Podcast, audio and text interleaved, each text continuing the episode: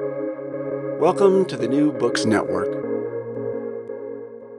Everybody, and welcome back to the New Books Network. I'm Rob Heaton for New Books in Biblical Studies, where I focus on new and exciting scholarship in New Testament and early Christian studies, which is the orbit of my own PhD.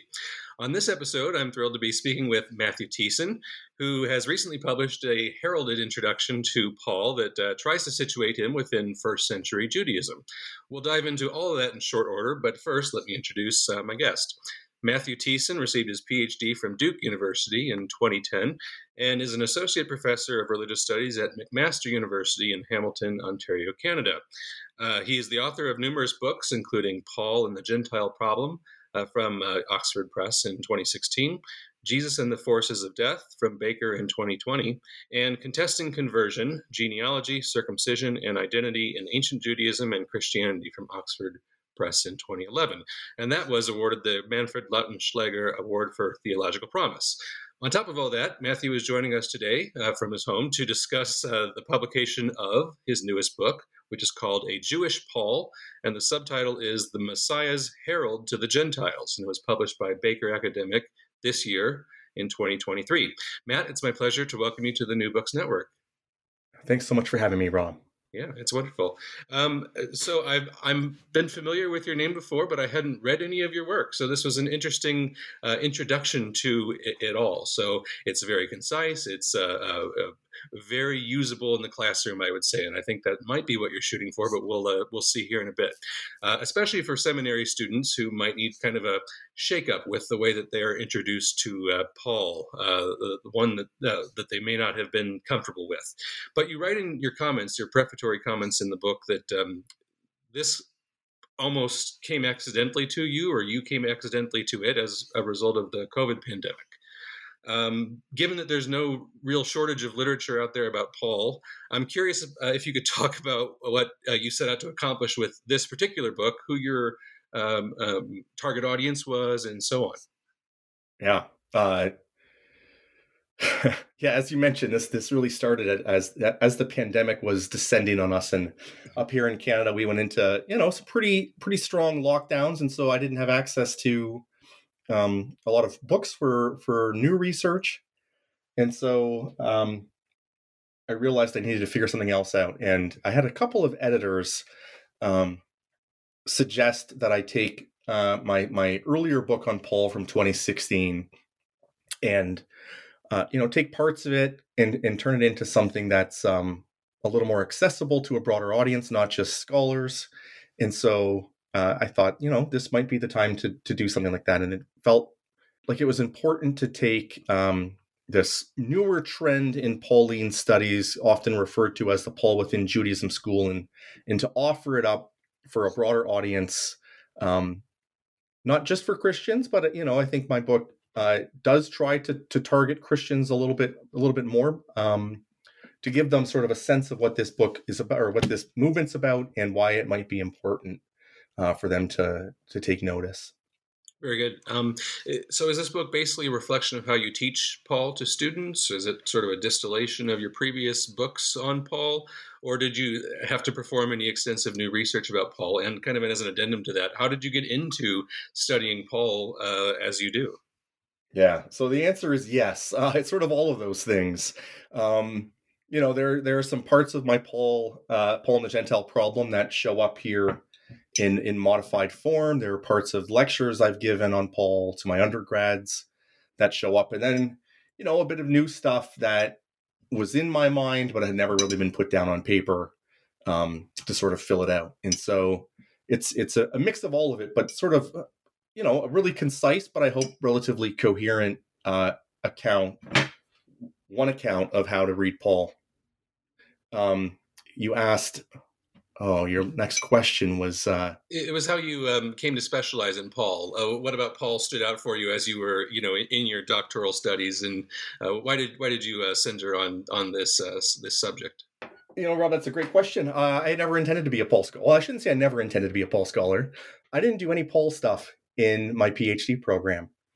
Um, there was a point where I thought maybe I would hit Paul in my dissertation, and I decided not to. Um, and I think that was wise. I'd probably still be writing my dissertation.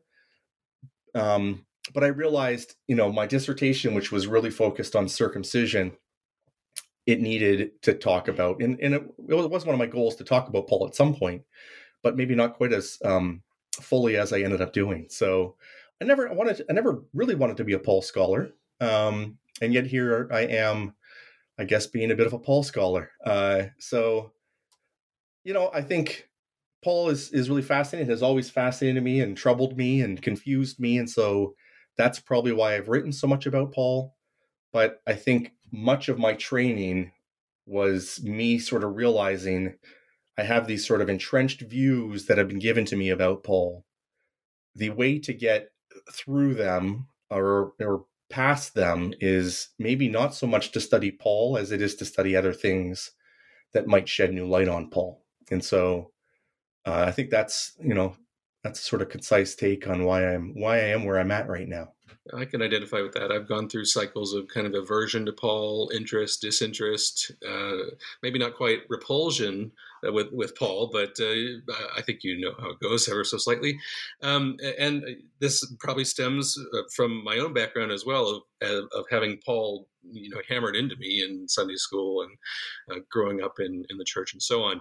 Um, and therefore, I do recognize your attempt here to make Paul weird, as you put it. Uh, I think that comes from making Austin weird. I, I, don't know what what the whole etiology of of, of that phrase is, but uh, you, you, write in one of your early chapters that you're making Paul weird, and uh, part of this at the outset is to kind of reject the use of typical Christianese, uh, or mostly words that have been transliterated for us all the way from Greek into English without being translated exactly, even though we sometimes retain parts of the meaning, words like apostle or Christ.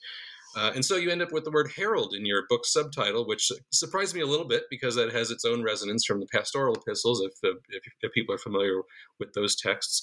Um, but I sense that you are attempting to defamiliarize Paul uh, to your readers by sort of, on the one hand, translating this Christianese into you know good English, and on the other hand, contextualizing Paul in his first century environment. So, can you talk about what principles sort of undergird your use of language like ambassador or envoy or herald for Paul, while at the same time you shy away from these churchy words? Yep, yeah, it really is an attempt to to use. I mean, use better words, but use words that are less familiar to sort of make us stop and think, oh, wait a minute because uh, I think you know when we hear the word apostle, it's so familiar to those, especially with with any sort of church or Christian background, that it doesn't mean anything. And, and you know when I think about, I grew up on this term. I, I, don't remember a time when I didn't know what it meant, um, or didn't think I know what it meant. But then when I think about you know who told me what it meant, and it's I can have sort of vague memories of pastors saying, you know, it has to do with sending and that's that's really generic. It's not incorrect, um, but it's also I don't, I, I don't know that it tells us enough. And so I wanted to pick something that really highlighted Paul's belief that he was the divinely appointed messenger on behalf of uh, Israel's Messiah, and so that this is this is a diplomatic role on some level, and a, di- a diplomatic role to a particular people group. And so ambassador is actually a you know I, I, really i didn't love any of the words ambassador envoy herald. I don't think any of them's perfect. I couldn't figure out which was best because um, they're also like words we don't use that often in english today. Um, but there's something distinctively uh, like the role is very formal. I think that's important to get across. There's something very focused about the mission. It's in particular to non-jews um, and it's on behalf of a, a royal uh, or political figure. So terms like ambassador or herald, I think, get to some of that in ways that apostle just is sort of bland, uh, um, and it doesn't. And so I think to defamiliarize is really helpful. Yeah, and two, and two of them are quite diplomatic terms in English, at least. Uh, ambassador, envoy, herald is I feel kind of gauche, maybe uh, in English. It's a it's a strange word. You don't hear uh, someone calling themselves a herald too often, but uh, uh, it, it's a word that arrests you in the subtitle, makes you think, and then you you explain it well in one of your early chapters why you are using this term rather than you know other terms. So it's very very good.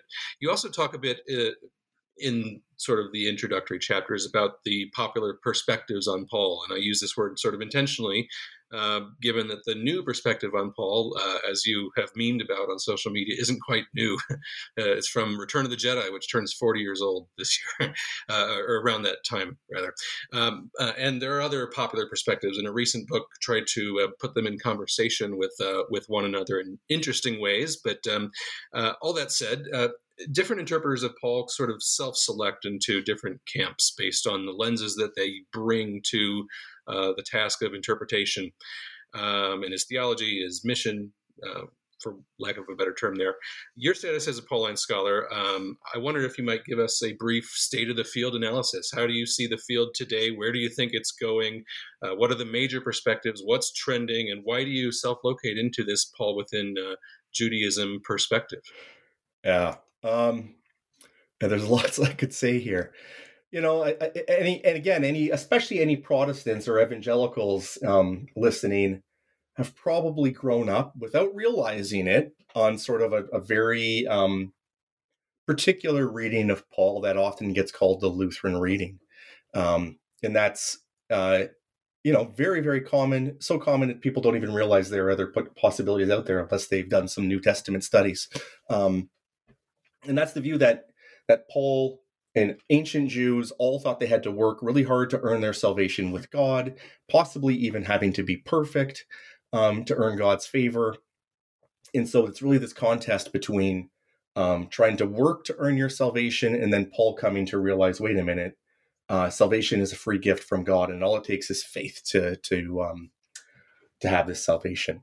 And uh, in 1977, uh, Ed Sanders really dismantled this view of Judaism in particular, uh, that it's a, a, religion of works righteousness. And he showed over and over again how ancient Jewish texts uh, assume that God is gracious and charitable and generous, uh, and that salvation is an act of God, and that Israel's fidelity or, or um, Israel's obedience is is all just faithfulness to what God has already done to them. So it's a response. And so out of that book came what, what scholars have called, uh, since 1983, I believe, they've called the New Perspective on Paul. Um, so uh, you you mentioned Return of the Jedi, which I think is 77, isn't it? Um, Return of the Jedi is 83. It's the it's it actually 83. the 40th okay. anniversary of it this year. So okay. it's, See, as, old, not, it's as not, old as uh, the Emperor. I am not a massive Star Wars fan. I always use the analogy of Commodore 64, which is something I did have, um, which came out in 1983 and For was a lovely younger technology. listeners, that's a very, very old video game system. That's right. yeah. Um, and so this new perspective came out and said, well, look, if Ed's right, if Ed Sanders is right about Judaism, then what is Paul's problem with Judaism? If it's not you have to earn your salvation, it's something else. And so uh, Tom Wright, N.T. Wright, and James Dunn in particular, but others as well, uh, put forward this new perspective on Paul that his problem with Judaism wasn't works righteousness, it was that Judaism was ethnocentric. And so Tom Wright very pithily and problematically talks about Paul um, preaching grace, not race. And so the sort of underlying assumption there is that's what Judaism preached race, not grace. And so um, you have these two competing systems, and they've produced a lot of sort of fireworks, especially in, in um, think especially in more conservative uh, Protestant or evangelical circles. Um, but there have been new things that have happened since 1983. Uh, new new operating systems have dropped, um, and you know I think there are a couple. One is the apocalyptic school of Paul, which actually already existed beforehand, um, but didn't distinguish itself. I don't think um, maybe loudly from older perspectives. And so this apocalyptic school is that there's just this radical new inbreaking um, in in Christ in Paul's thinking, and so it tries to sort of steer away from the Lutheran and new perspectives, but I think it probably still is indebted to them in different ways. And then the the you know the school that uh, I guess I'm part of, which I didn't realize I was a part of um, until you know um, well until I was well into it is this Paul within Judaism school. In in the there are a few, few assumptions in this school, but I think the key assumption is that unlike the sort of Lutheran perspective or new perspective, the Paul within Judaism perspective doesn't see a radical break between Paul and Judaism. Paul's not rejecting, abandoning Judaism, and he uh, is uh, he doesn't have a particular problem with Judaism. Like here is what's wrong with it Paul just thinks that Israel's Messiah has come, and this is the culmination now of both human history and Israel's history. And so he doesn't see a radical break or a sort of like problematic um, undergirding assumption like the Lutheran and New Perspective uh, views hold about Judaism. I could say a lot more sure. uh, about that, but maybe I'll stop there. Uh, and um, especially the Lutheran perspective or the traditional Protestant perspective, um, you know, kind of takes its start from Christianity superseding uh, Judaism, and I think uh, Paul within Judaism tries to push back significantly against that. You know, um, as uh, Pam Eisenbaum uh, titled her book, "Paul was not a Christian," and, said, and tries to frame him within Judaism, and I think you are participating in sort of that same current, perhaps. Um, and, and, one thing that I appreciated about the work that you did in this book is that you weren't sort of constantly trying to defend yourself against other perspectives. Rather, you're putting a, a best foot forward for a Paul within Judaism, Judaism, Judaism perspective. Excuse me. Um, uh, and so uh, there's this tendency to want to, um, you know, go to bat against an NT Wright, for example. Um, uh, who who's allowed to set the terms of the debate and and you don't you kind of don't allow him to do that while also saying where you kind of have common ground with these folks and where you disagree with them. So uh, it's a it's a very nice introduction on on those fronts and a much different book than the one where um, uh, that I described earlier where all the um, different perspectives are kind of in conversation and conversation with one another Anyway, uh, let's get into the details about uh, Paul, the diasporic Jew, or the Jewish Paul from, from your title here.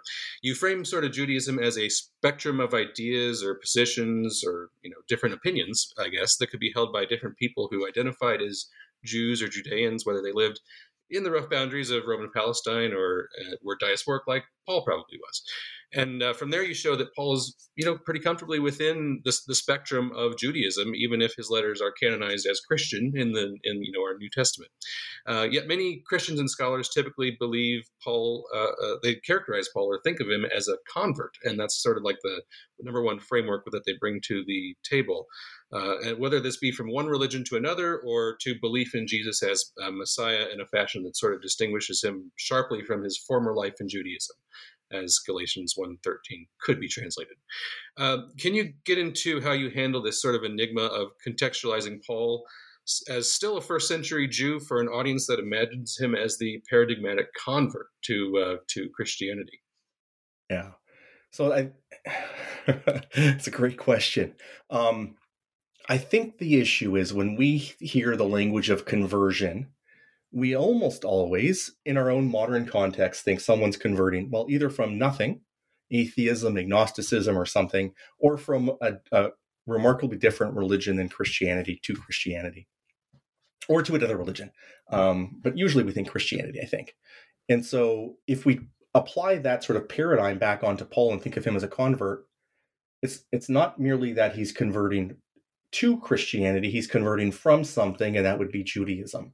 And that is such an anachronistic um, set of assumptions that I think it's really unhelpful for reading Paul. Paul never uses the word Christian or Christianity or anything like that. And I don't think, I mean, either he didn't know the terms um, and didn't think of himself as leaving something for something new that was remarkably different, um, or he didn't even like the term if he knew it. And I think that's an interesting possibility as well. Um, you know, I've I have heard Christians use the language of conversion. Only only once or twice have I heard the, the language of uh, Christians using language of conversion within Christianity. Um, I guess I hear it in terms of like from Catholicism to Protestantism usually. But I've heard, you know, I've heard one or two people say something like, "Yeah, I converted to Methodism," and they converted from uh, like a non-denominational church I mean, I can think of one particular instance, and I remember how jarring it was to my ears because I don't think anybody has ever used the language of, of, of conversion or rarely uses that language to convert from sort of one form of Protestantism to another form. And so I think that's what's pr- problematic about Paul. Paul is talking about, yeah, former way, former way of living within uh, Jewish customs and practices, and he's now taken up a new form of it but I don't think he would think of this as a mar- remarkably different thing. And so a lot of scholars would prefer to talk about Paul's call. This is where Paul realizes he's called by Israel's God on behalf of Israel's Messiah to go talk to a bunch of Gentiles about this Messiah. But it's not like he thinks, oh, I was a Jew and now I'm not a Jew, or I'm such a radically, radically different Jew. Um, I don't think he sees it quite in those ways, but he definitely has a radical new sort of reason for um, living or mode of mode of living. The the idea of conversion, I don't really think it's very natural to Paul himself, but is kind of the framework that's imposed on us from Acts uh, and you know the Damascus Road experience. Uh, um, uh, you can comment that on, that if, if you will, but uh, that's where I usually think of it as coming from, as people seeing you know Paul having this really dramatic experience, and that you know uh, flips the switch for him once he you know has the scales lifted from his eyes, he's he can see again, and suddenly he uh, he is no longer the person that he was, and now he is a quote unquote Christian. Yeah. Yeah, I mean, there's obviously a change. He's changed his mind. He doesn't. He doesn't think Jesus is the Messiah. He thinks this group of messianic, uh, well, Jewish messianists are wrong, and all of a sudden he thinks they're right. Um, how sudden, of course, is its own debate. How do we know how sudden that was? Um, and always conversion narratives always become much more sudden after the fact, I think, than sort of through the process. Um, but yeah, I, I don't think Paul would understand what he was was doing as a conversion or what happened to him as a conversion. Um, he, he, only calls it a revelation in him uh, in in Galatians one.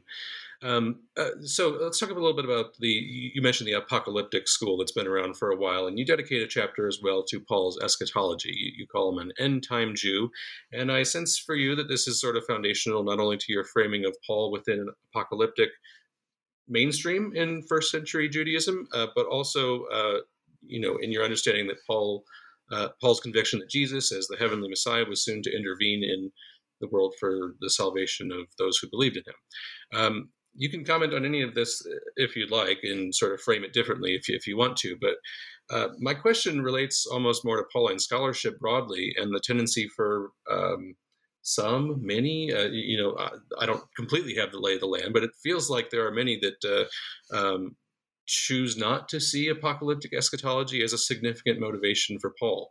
Um, if that's true, what lies behind this non apocalyptic Paul for many? And can you sort of understand where these scholars are coming from? Do they not want the heroic apostle of Christianity to have been wrong on this matter. I, I, hear that a lot from people who reject apocalypticism in Jesus, especially. But uh, and is, is it possible to dialogue with people who don't think that Paul was an apocalyptic thinker? Yeah, well, and even in even the people, even the apocalyptic school of Paul, I think has a form of apocalypticism which is questionably, uh, well, it's questionable whether it actually existed in Paul's day. Um, and and you know Tom Wright, for instance, again, we'll talk about Paul's apocalypticism, but it seems like it's a very uh, ironically sort of a demythologized um, apocalypticism. Uh, and so I do think there's there's some anxiety or embarrassment around the possibility that Paul might have been wrong. Um, you know, and and I I look at the evidence in First Thessalonians and in First Corinthians where Paul seems to think that some of the people he's writing to are going to be alive when Jesus returns. Uh, and so not everybody who he's writing to is to is to die. That uh, means within a few you know few decades at most. And if that's what Paul thought, he obviously was incorrect about the timing. Um, and so I think some people think, well, if he was incorrect about the timing, is there anything useful in Paul? Um, if we can't trust him on that, can we trust him on anything else? And so I think there's some anxiety there. And I think there's also just anxiety around um, thinking about Paul in some of the same ways that uh, thinking in some of the same ways that modern apocalyptic Christians think. Um, you know, with, uh, when there are billboards out around Jesus is going to return on this date, and then it inevitably doesn't happen. Well, you know, we look at these, that days, these days, those billboards only say Jesus is coming soon. Okay. they, they, refuse to put a date on it, but you know, I drive past them right. in Kansas all the yeah. time. So okay, um, yeah, there was one in I think it was 2011. Harold Camping had them up when I was living living on the prairies of Canada, and, and I was seeing these everywhere. It's embarrassing, and it's like it's so tacky, right? It's just so tacky and seems like so uneducated and just stupid. And no one wants to think of Paul that way. Um, and so I think there's some anxiety there about about um, protecting Paul from that kind of thinking. But I just think that's what Paul thought. Um, the Messiah has come; he's been raised from the dead. We're not going to be waiting two thousand years here, folks. It doesn't. It wouldn't make wouldn't make much sense, I don't think, to his mind. And we've had to readers of Paul and Christians have had to sort of rationalize and theologize their way through this delayed return. How can it still be true that it's going to happen, even though it hasn't happened when we thought it was going to happen. And so, you know, you get claims like a day is like a thousand years and a thousand years like a day. Mm-hmm. And, you know, those are beautiful theological platitudes that are used to sort of, I think, um, cover over the anxieties that early Christians had around, uh, well, we thought Jesus was coming back right away, and here we are still kicking and with no end in sight. Mm-hmm.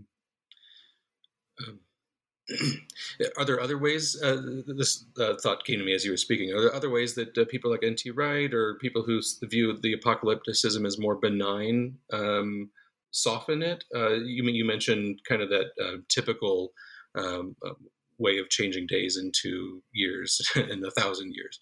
But uh, are there other ways that they uh, that they soften it? Uh, and it, it, what also came to my mind is that it's you know, the, this apocalypticism is not only present in Paul's first letter, which can sometimes be kind of shoved aside as well. That's just Paul at his most infantile thinking.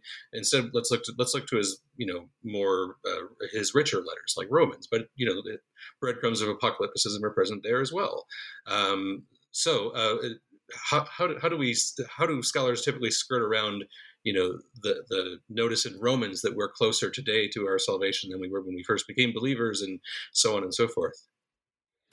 Uh, yeah, I mean it's it's such a great statement, right? We're closer now than we were is so like non-false falsifiable um, and so sort of obvious. But I, I think it is an attempt to like.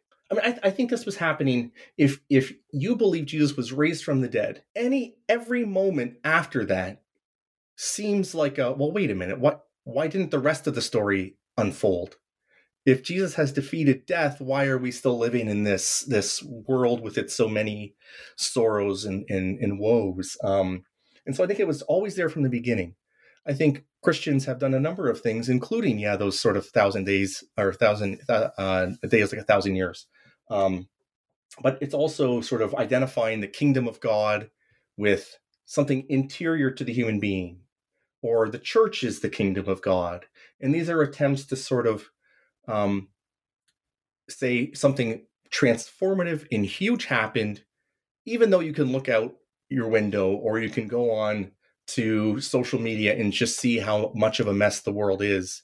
Something really big did actually happen 2,000 years ago and is happening. And so I think those are the efforts to try to find ways to still hold to some some form of apocalypticism. It's an attempt to, but then it's an interiorization or spiritualization of it or trying to turn it into like you know an ecclesiastical structure of the church um, knowing full well that what's going on elsewhere just doesn't look like um, the kingdom of god mm-hmm. Accepting this um, apocalyptic view or this intensely apocalyptic view of early christianity is probably what has redeemed paul and the deutero-paulines for me and the pastorals because it's interesting in the different ways that um, second and third century Christians dealt with the uh, you know great disappointment, if we might term it that way, of you know the end not coming right away. And so we have you know an author like Luke who uh, um, sort of changes the kingdom of God from this and this thing that's arriving to this uh, thing that can be participated in. John does the same thing. Uh, that's how I came to focus on Hermas uh, um, and the Apostolic Fathers as being part of this trend to uh, rationalize what Christianity is to become, uh, or what this movement, uh, this Jesus movement, is to uh, become in the decades after a great disappointment. So, um, when I talk about the kind of, not revulsion, that's not the word I want to use, but the aversion to Paul that I once had, and the way that I come to him now, and his his next interpreters, it's because that period is so interesting uh, to me. I don't know if you feel the same way since you focus on you know who the actual Paul was in in his day, but uh, uh, that's how that's kind of the switch that flipped for me uh, in terms of the, the Paul's later uh, interpreters. Um, let's uh, let's get into uh, kind of Paul's separation of the work of the world because uh, one way that's sort of classically human, I think, is to think in you know us versus them categories. American foreigner, Roman barbarian, Catholic Arian, and the list could go on and on. Um, Paul is no stranger to this division of the world uh, in his uh, you know framing of Jew and ethnoi or Gentile uh, with Gentile in this case being an, a catch all category for all the other people of the world who are not Jewish, the other races. Uh, you asked this question yourself in one of your um, middle chapters, I believe, and you deal with it over the course of several of them. So I'll pose it in much the same way and allow you to, to uh, talk about it as you will.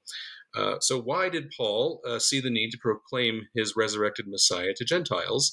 And what does this Jewish Messiah offer to non Jews? Um, and uh, kind of as a follow up there, do you see Paul as being motivated by mainstream interpretations of Jewish prophetic texts like Isaiah and Daniel, or is his gospel to the Gentiles more of an idiosyncratic Pauline only phenomenon? Yeah.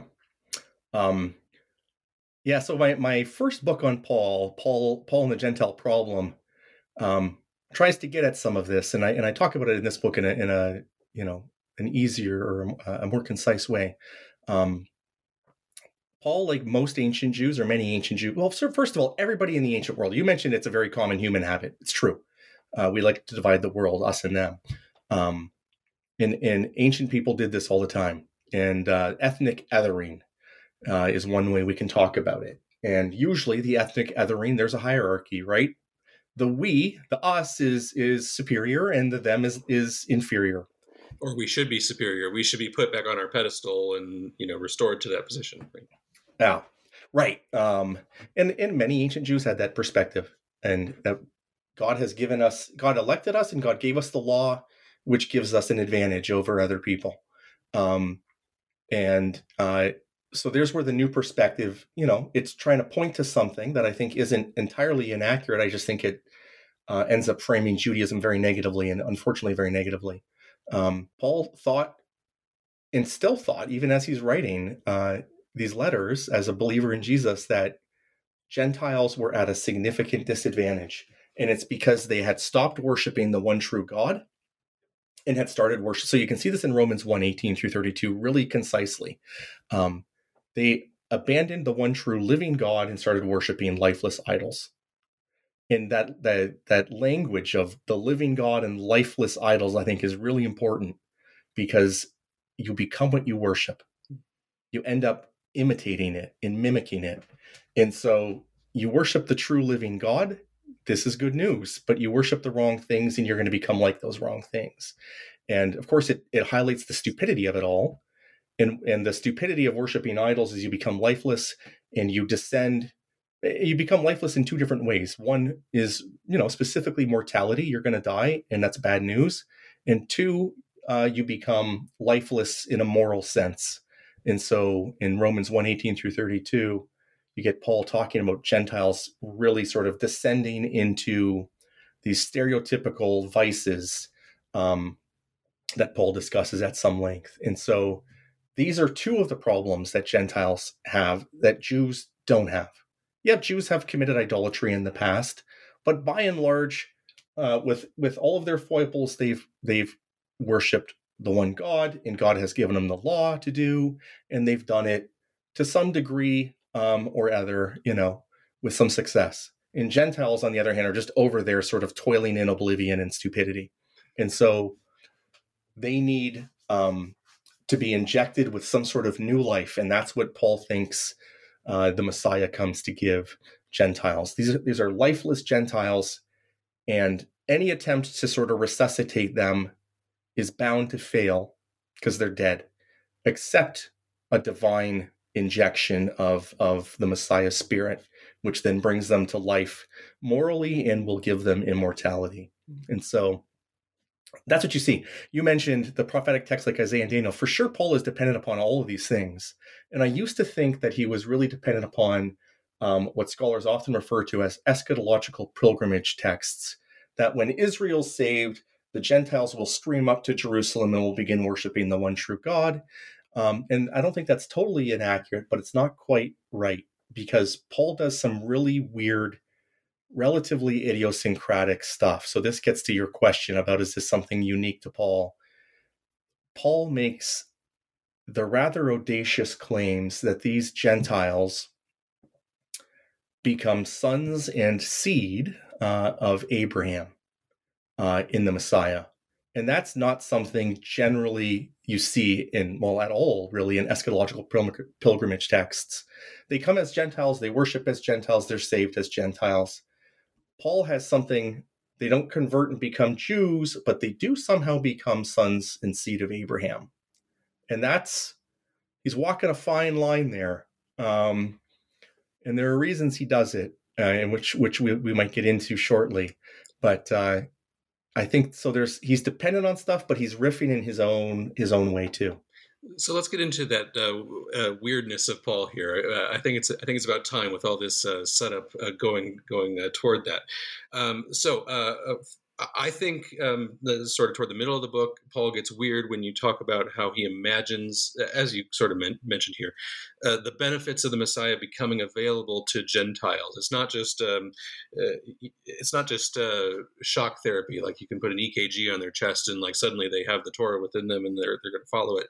But instead, um, he he encounters in his Galatian churches and possibly others as well an instinct for Gentile believers to Judaize, to undergo circumcision, to take on parts, maybe all of the Torah. Uh, but you refer to this, especially the circumcision part, as cosmetic surgery that lacked for Paul any effectiveness of uh, what you put as a pneumatic or pneumatic gene therapy. Um, and th- there's the weirdness. If, if, if, this sounds at all to our listeners like modern lingo sprinkled into Paul, I think uh, you do it fully consciously because you make the point that Paul relies on thinking in, of his uh, that are kind of current of scientific ideas in his own time uh, in the Mediterranean world of the first century CE. And so you appeal to you know science that's current for us, uh, something that we think about uh, ethically why for Paul is this deeper infiltration by God's Spirit or pneuma the way he conceives of Gentiles being included among the saints and tied, as you mentioned, back to Abraham so suddenly? Yeah, so this this goes back um, in part to the new perspective on Paul, that grace not race claim, and and this is something that really hit me as I began working on Paul, at least in Romans and Galatians. Paul really seems to care quite a bit about um, Abraham. For someone who doesn't care about race, Paul cares a lot about Abraham, the father or the grandfather of, of Israel. And so there seems to be some ethnocentric uh, thinking still persistent in Paul. That doesn't even, I mean, it's pretty clear, I think. And so um, that has to be explained. So that's part of the weirdness of Paul that I think we we paper over. And what Paul, I think, believes is that God has made a series of promises to Abraham and to Abraham's seed. This is what he says in Galatians 3 that they're only for Abraham and Abraham's seed. And Paul identifies these promises um, around the constellation of ideas associated with the resurrection. And so the problem then is what about Gentiles who have no relationship to Abraham and Abraham's seed? How do they get these promises? If Paul didn't care about ethnocentricity, um, he just would say it doesn't matter. You got it. But Paul actually cares about um, descent, genealogical descent. And so he has to come up with a way that Gentiles become related to Abraham. And Abraham, his claim is in Galatians 3, it's a very difficult, convoluted text, is that Abraham's seed is actually the Messiah um, which isn't to say nobody else is Abraham's sons or anything, but his his heir is the Messiah.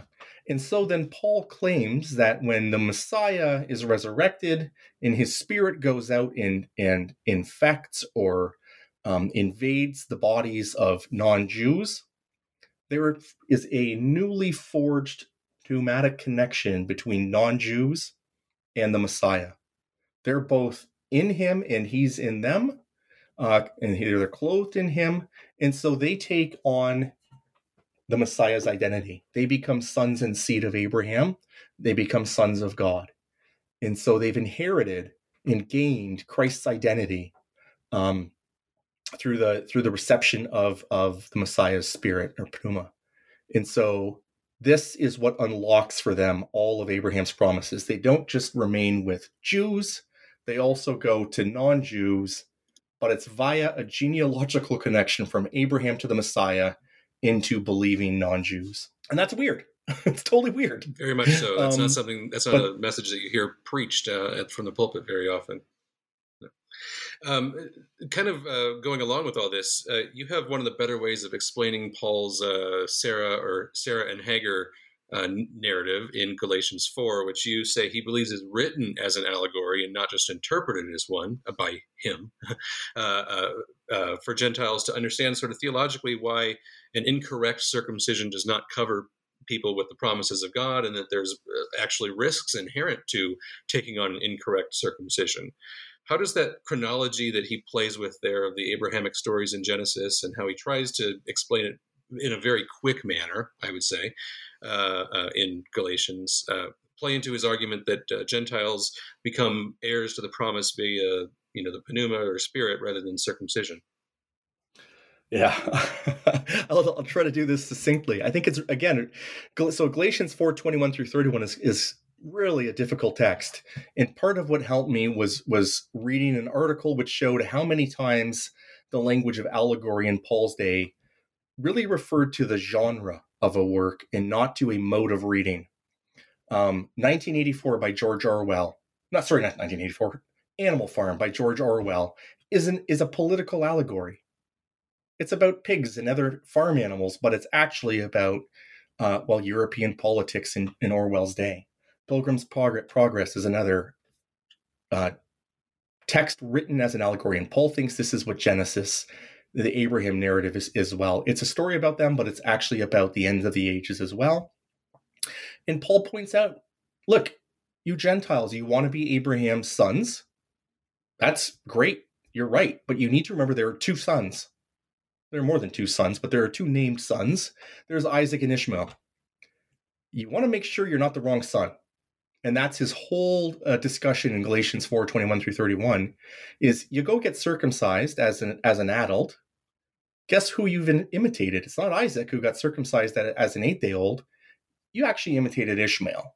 And at the end of the Ishmael narrative, well, the, the main chunk of the Ishmael narrative, you get the claim cast out the slave woman and her son. So if you want to imitate Ishmael, that's the end result. You get cast out. Um, but if you want to get to be an inheriting son like Isaac, you have to imitate Isaac. And Isaac gets born in a very different way. Um, his circumcision is eight days old, which has nothing to do with anything you can do, anyways. You just need to be a child of of the promise, um, and and not the flesh, is what Paul's claim is. So there are sort of two competing modes of how Gentiles might might want to become Abraham's sons, and Paul sort of vilifies the one, or maybe doesn't vilify it, but show, you know claims that it ends in a dead end. Um, and his mode uh, is the one that actually works. Is, is his claim. Uh, to continue maybe the discussion of pneuma or pneuma and pneumatikos in Paul, you uh, interpret these terms as being uh, somewhat different than how we think of spiritual today, which is kind of a more of a mystical thing, I, I think, for most people. Uh, but you rely on this ancient scientific thought and what pneuma or pneuma might have meant to communities that Paul writes in his letters. It's kind of an element that's out there, like an ether, perhaps. You, you can talk about that uh, in a, in better ways than I than I possibly could here. But um, is it fair to say that you view Paul's argument in something like 1 Corinthians 15, where he imagines believers taking on a pneumatic body when the corruptible flesh has been resurrected, uh, um, uh, as them inheriting some kind of material and yet also eternal body. And therefore, Gentile believers are also somehow materially connected to Abraham, not just spiritually as we as we conceive of it. And that enables them to be collected up when Jesus returns. Yeah. Yeah, that's right. Thanks for thanks for stressing that about Abraham. This genealogical connection from Abraham to the Messiah to Gentiles it's not some sort of like metaphorical thing in Paul's mind. They really have been invaded by a, a material substance, Messiah's pneuma, um, his stuff. And it like creates this. I mean, it's, I, I think I've maybe used the language of DNA or gene therapy. Um, and I think so view it very materialist uh, in very materialistic ways, and I think we get close to what Paul's trying to do. Um, you know when we when we think about a text like 1 corinthians 15 and the idea of resurrection there are sort of two major schools um, i think sort of in at least popular imagination.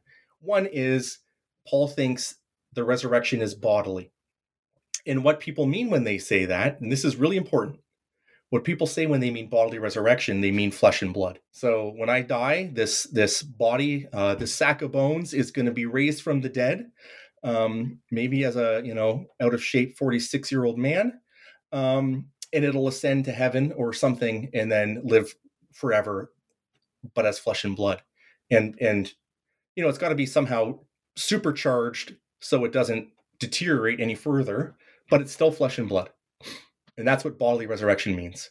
And so if you hear anybody say well no the resurrection isn't flesh and blood the um, the uh, immediate assumption becomes oh so you don't think there's a bodily resurrection Paul doesn't believe in a bodily resurrection.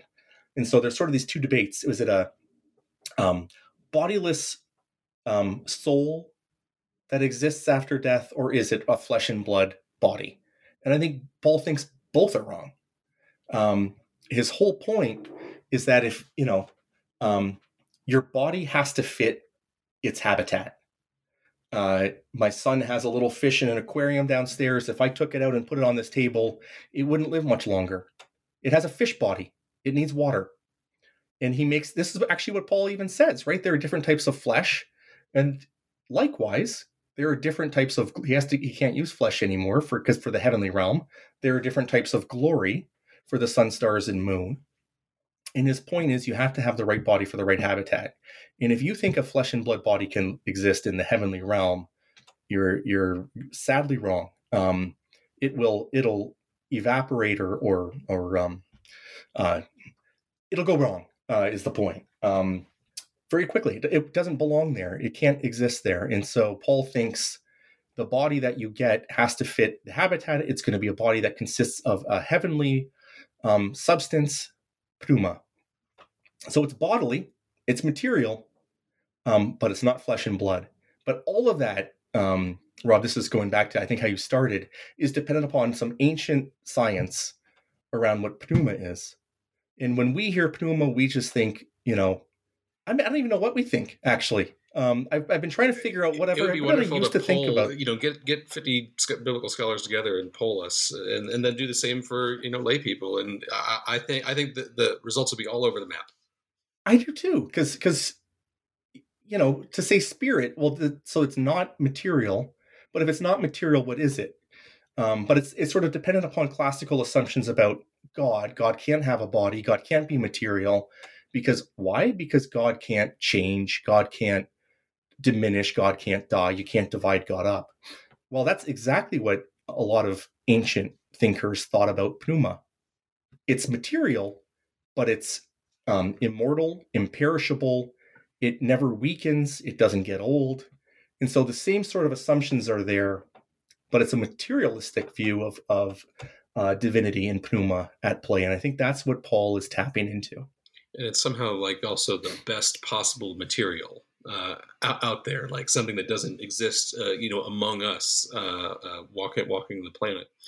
Um, for people that might be confused about where the direction where this is going, uh, I do want to point out that you have this great pedagogical practice in your book of, uh, uh, you know, after the many paragraphs where you explain Paul getting weird, you then kind of distill it down into bullets that are more easily digestible. And I could see those existing like uh, at the end of a lecture, perhaps for for students that are completely lost uh, as you go through this. So I, that's a, um, a practice that I might want to take away from this, and it exists in several places uh, toward the latter chapters of your book where Paul gets especially weird. Um, Matt, uh, when I when I when I interview uh, or have conversations with scholars like this, most questions come from the material that they raise uh, in their book, and occasionally there's a, there's something that I just want to pick their brain on, and that's what this next question uh, uh, qualifies as. Nothing in your book in particular raised this question, but I'd just like to see what you, as a Pauline scholar, how you approach this. So, um, for First Thessalonians, uh, right?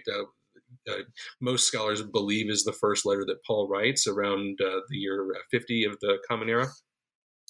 So it's his earliest surviving letter, but it's also um, uh, um, uh, the first excellent piece from any Jesus follower period. And uh, for interpreting Paul's convictions, First Thessalonians also means that we have at least one letter from Paul before he deals with a significant Judaizing problem in, in one of his communities. So, um, uh, do you sense that the Jewish Gentile question that Paul deals with most famously in Galatians and Romans um, is always a central matter for Paul? Like, is, that like at the top of his mind? Is that like the the nut that he's trying to crack uh, with his mission to the Gentiles?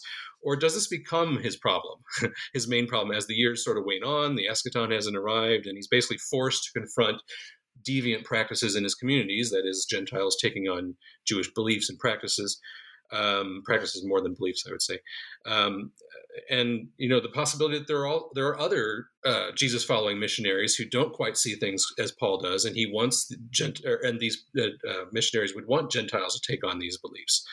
Um, so, uh, and, and, I frame this question uh, by uh, means of J.C. Beker, who is one author that I read for my comps, and he deals with the, what is the coherence of Paul's message versus what is the contingency that kind of brings about the letters that uh, that he writes. And he so for uh, for Beker, the uh, coherence is the apocalypticism uh, that is rampant in Second Temple Judaism, and the co- the contingency are the various you know uh, life together community problems that he has to deal with uh, when he writes his letters. So i'm not asking you to endorse Beker here or anything like that but uh, i'm i'm just curious uh, how you think of paul's central issue versus what uh, might have uh, um, spawned the different letters that we you know we famously read over and over and over and, try to dig from.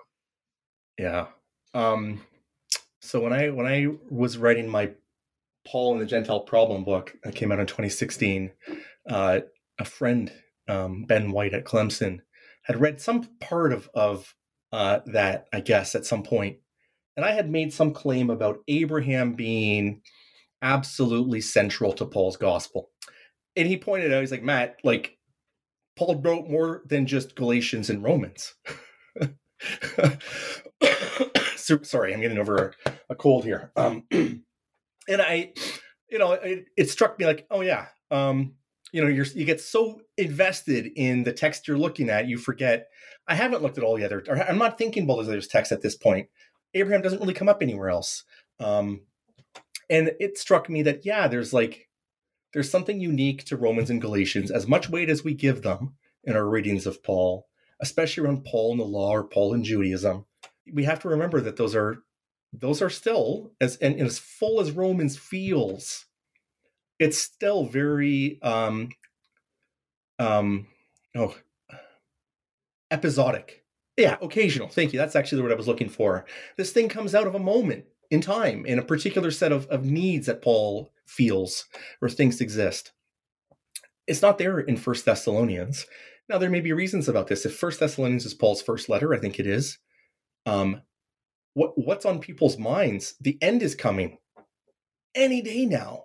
So they're not thinking let's go get circumcised or how do we relate to jews or israel or any of that stuff? They're just like oh great it's coming. And then oh wait it's not coming as quickly as possible. People are dying. And so i do think what we end up seeing in paul's letters is um not initially uh, it's not an initial thing, and this is, I think, again, what something that happens with the with the new perspective and the Lutheran perspective. But I think Paul within Judaism people maybe do it too, and and I think I've been guilty of this. We we forget that our questions aren't Paul's questions, and so, um, or or his readers' initial readers' questions, and so I don't think the issue of um, Gentiles and the law, Jewish law, are are all everywhere present in Paul's letters I think it arose because you had people starting to push things within Pauline communities um, that Paul then found problematic. And maybe it was people within those communities. Um, maybe it was other other you know quote unquote missionaries, um, Jesus missionaries who were coming through.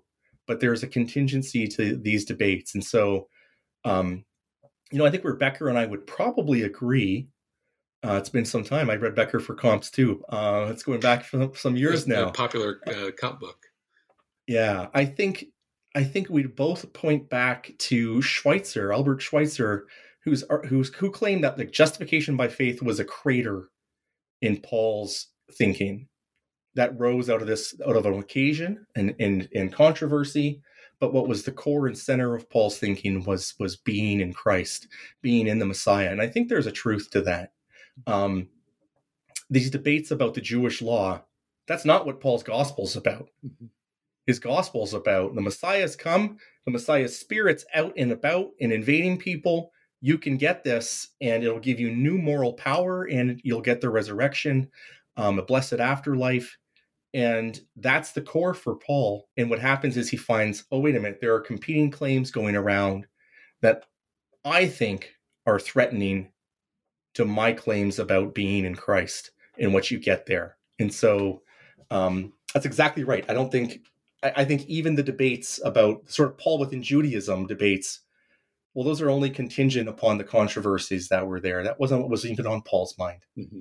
Um, so even talking about Paul within Judaism is, is in, a, in a way creates a new set of problems because that's not Paul wasn't thinking about that to start at the same time, it would be an odd introduction to Paul that uh, um, went with First Thessal- with the problems of First Thessalonians and talked about that in in great depth without uh, confronting what people usually think of as the Pauline debates as, as being, you know, what do we do with Jews and gen- uh, Jews uh, that are not accepting Jesus, and and how uh, are they going to uh, eventually be res- resurrected, as he kind of deals with toward the end of Romans.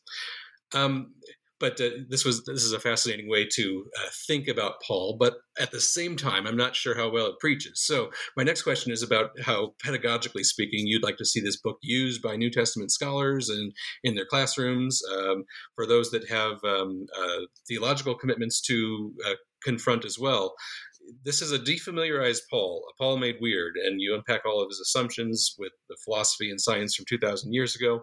Uh, but um, we don't share most of Paul's assumptions today. So, um, how, how, do we turn this into a Paul that preaches? Um, so, obviously, I think it's a great way to introduce someone who is foreign to people in our day and age to uh, sort of reject the necessity to make Paul think like us, uh, even if we do have to contend with you know, faith versus works and so on and so forth what is the ultimate value of presenting this Jewish Paul to an audience that would rather him be more Christian or kind of need him to be more Christian? And do you at all lament the staying power of the Christianized Paul of both Catholic and Protestant uh, um, uh, designs in popular imagination? Yeah, those are big questions. Yeah. um, oh. You know, I've so I think that so. There's one simple answer I can give, but I don't think it's enough. I think it's good. Um, it's it's important, and that's we need to. Um, I think this book is one effort amongst amongst a number to to show that the long tradition of Christian anti-Semitism or anti-Judaism, supersessionism, um, is an inaccurate way to read Paul. And so, you know, I think uh, many Christians, especially Protestants and even more so evangelical Protestants, feel if Paul holds to something, I have to hold to that. Um, and if there's that sort of thinking going on, and you think Paul's supersessionistic or anti Jewish, you're going to just replicate that uh, in our modern day and age. And so, at the very least, to, to, to show that the very common anti Jewish readings of Paul um, don't seem to match up with the sort of the best historical way of reading Paul. I think that matters. Um, if we can free him from that and free free our readings from having to assume there's something fundamentally wrong with Judaism that Paul's fixing or responding to. I think that's really important stuff. But I think there's got to be more um there's got to be more to it than that. And so uh you know, I do think there are things within the Lutheran reading and in the New Perspective reading that are fundamentally right. Paul definitely doesn't think humans are somehow capable of of uh, you know pulling up their bootstraps and earning their salvation. Salvation is a a divine gift, um, and it is located in the Messiah, uh, and humans don't have to earn God's favor. And so there's something really important about that there it just we don't have to require Judaism to preach the opposite of Paul mm. on that front. Um, and same with the new perspective that Paul, you know, one of the things he's doing is he's bringing these non-Jews in to a fundamentally Jewish movement and having to reorient them around this new world um, or maybe not entirely new world, but this somewhat new world um, to them, and claiming that they are full heirs as well. Now, I think what is so interesting about this way of reading Paul is I think Paul wants Jewish believers to keep the Jewish law still, Jewish believers in Jesus, and he doesn't want non Jews to keep, well, most of the Jewish law, which he thinks isn't applicable to them. And so, what his his vision uh, is for a, a, fair amount of diversity in uh, these churches, as we would call them. And so, there's something there that I think should be a theological resource for Christians today to think about um, what it means to be uh, a diverse, um, multifaceted Christianity who doesn't have to conform to, you know, whether it's American or uh, European or Canadian um, forms of Christianity. So I'm sure there's more there, and I hope I hope people who have more theological acumen than I do can maybe find uh, find something there. That would be my that would be my hope. Yeah.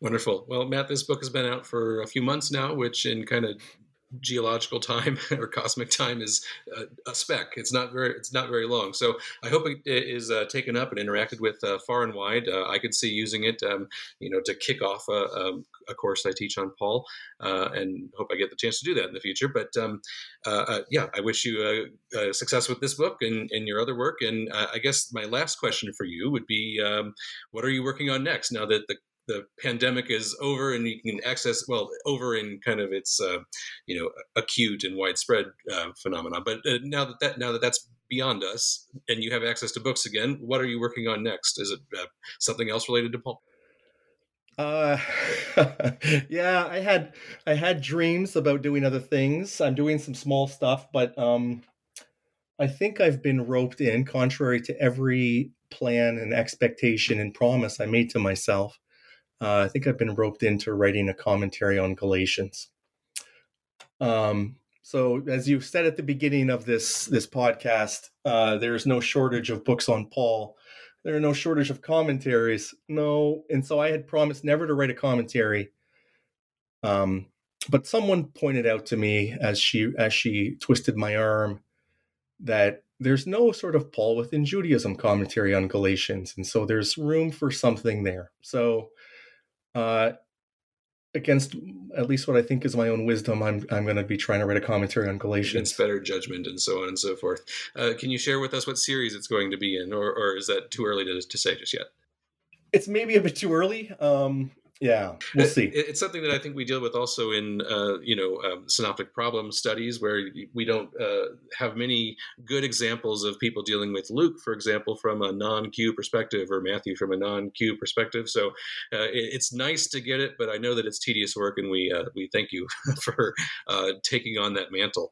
But we also thank you for taking the time today to speak with us. This has been a great conversation, and um, I hope listeners uh, certainly enjoy it and your work on the Jewish Paul, and for the time you took took to be our guest today on the New Books Network. Oh, thanks for having me. Thanks, Matt. Again, uh, Dr. Thiessen's book is uh, A Jewish Paul, The Messiah's Herald to the Gentiles. It's available now from uh, Baker Academic, wherever quality books are sold. I've been Rob Heaton, for uh, your host in New Testament and Early Christian Studies for New Books in Biblical Studies. I'll be with you again on your next download, but in the meantime, never stop questioning. Thanks. Bye bye.